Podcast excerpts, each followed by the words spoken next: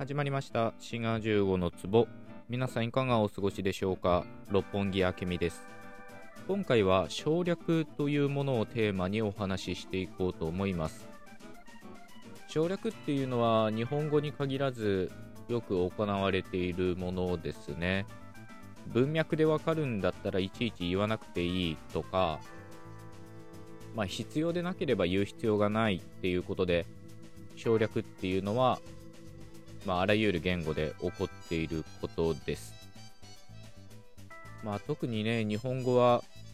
主語が省略されるみたいな言い方をされたりするんですけど、まあ、果たしてそれを省略と言っていいのかっていうのはね、ちょっと僕は常々思っていて、むしろ出ないことに意味があるんじゃないのかっていうか、まあ、ゼロがあるんだっていうかね、まあ、考え方の問題といえばそうなんですけど、まあ、そういうことを思ったりしています。で今回お話しするのは特に助詞の省略ですね。がとかおとか、まあ、こういったものは省略されることがたびたびあります。まあ、こういったものは格助詞の省略で、あるいは和みたいなものも省略されるんですね。でこの和っていうのは係助詞と言われるものです。まあ、ここはね、厳密に区別したいと思います。まあ、助詞については関連エピソードが多分あるはずなので、ぜひそちらも聞いていただけたらと思います。URL をね、えー、概要欄に貼っておこうと思います。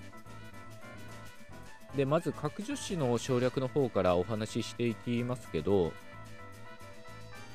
まあ、特に話し言葉で省略されますね。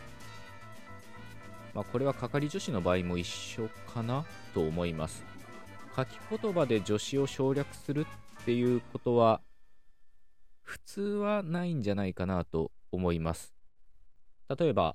雨降ってるみたいなものですね。雨が降っているではなくて、雨降ってるという言い方が特に話し言葉では普通にできます。これはがという格助詞が省略されていると言っていいんじゃないかなと思います。あるいは、昼飯食べたとかね、昼飯を食べたじゃなくて、昼飯食べたっていうふうに聞くことができます。これは、おっていうのが省略されてると。まあそういうわけですよね。ただ、この格助詞っていうのが何でもかんでも省略できるわけではありません。主に省略できるのは今言ったがとおですね。このがとおっていうのは日本語の中で結構特別な地位を持っていると言ってよくて、まあ、今言ってるように省略っていうのが話し言葉でできたりとか、あるいは数量子有利っていう現象もこのがとおがついている名詞に限られるんですね。数量子有利っていうのは、例えばね、3人の学生がやってきたっていうのを、学生が3人やってきたっていうふうに、この数を表す表現を名詞から切り離すことがあるんですよね。で、それができるのは今言った学生がみたいにががついてる名詞か、あるいはチョコを3個もらったみたいに、O のついてる名詞に限られるんですね。まあ、これはこれで面白いんですけど、ひとまず日本語の格助詞で省略というか脱落ができるのは、基本的にがとおで、あとはにとかえっていうのも多少できます。図書館に行ってきたに対して、図書館行ってきたっていう言い方ができますよね。まあせいぜいこの辺までで、でとかはかなりきついですね。ハサミで切ったを、ハサミ切ったとか言えないし、東京からやってきたを、東京やってきたとはとてもじゃないけど言えませんよね。なので、日本語の格助詞で省略、まあ、あるいは脱落ができるのは、が、お、に、に限られるんですね。滋賀15の壺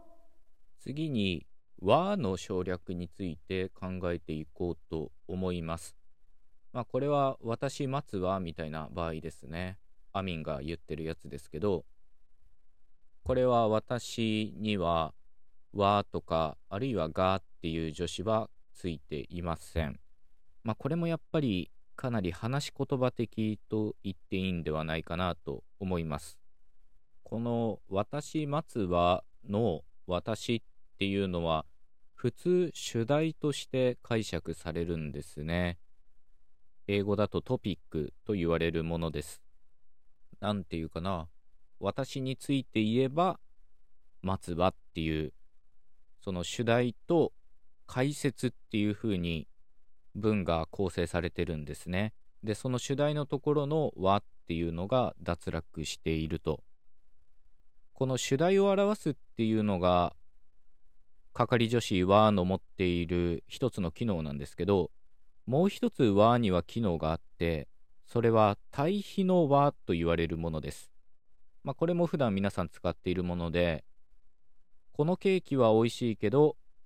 あっちのケーキは美味しくなかったみたいに、まあ、まさに対比ですね。比べるような時に出てくる和です。私待つはの私みたいな名詞は、普通主題として解釈されるんですね。まあ、こういうのを主題性が高いみたいな言い方をします。あるいはあなたとか、そういう代名詞は主題になりやすいっていうふうに言われていて、こういう主題になりやすい私みたいなものに和がついてると、主題というよりは対比として解釈されてしまうんですね。私は待つわっていうと、あなたはどうなのみたいなね。どうしても比べているものを想定してしまうので、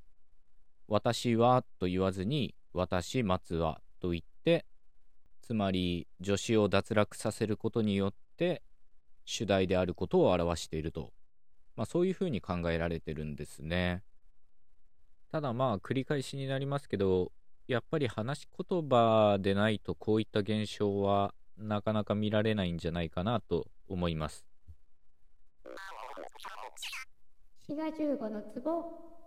というわけで今回のエピソードは助詞の省略についてお話ししました簡単にまとめると格助詞の方はがとかおとかこういったものがよく省略されてあとはにとかえっていうものも少し省略されやすいとそれ以外の格助詞は省略できないっていうふうにね、えー、何でもかんでも格助詞だったら省略できるわけではないというお話をしました。係助詞の和っていうのも、まあこれも何でもかんでも省略できるわけじゃなくて、主題として解釈されるときに和っていうのが省略されやすいというお話をしました。つまり私とかあなたみたいにまあ、代名詞であったりとか、あるいは、あの本面白かったみたいに、話し手と聞き手で共通の理解となっている、まあ、まさにトピックですね。そういった場合に、和っていうのが省略されるというお話でした。ただ冒頭申し上げました通り、これを省略と言っていいのかっていうのは、まあ、結構大きなテーマで、まあ、僕も途中で省略とか脱落とかちょっと言い方を変えちゃいましたけど省略っていうのはそこにあるべきものが出てこないっていうことですけどもしかしたらそこに助詞が出てこないということが何かを表しているっていうねゼロが積極的な意味を持っているっていうそういう分析も、まあ、当然できるんですよね。でもしかしたらそっちの方が正しいかもしれません。まあそういう意味ではですね、日本語っていうのは空気を読む言語なので、省略しても伝わるんだとか、あんまり安易に言わない方がいいんじゃないかと僕は思います。それは果たして省略なのかどうかわかんないし、その民族性と言語っていうのもきっちり分けるべきだと僕は思うので、皆さんもね、あんまりそういったことは言わないでほしいなと思います。というわけで今回のエピソードはここまでということでまた次回お会いいたしましょうお相手は志賀15でした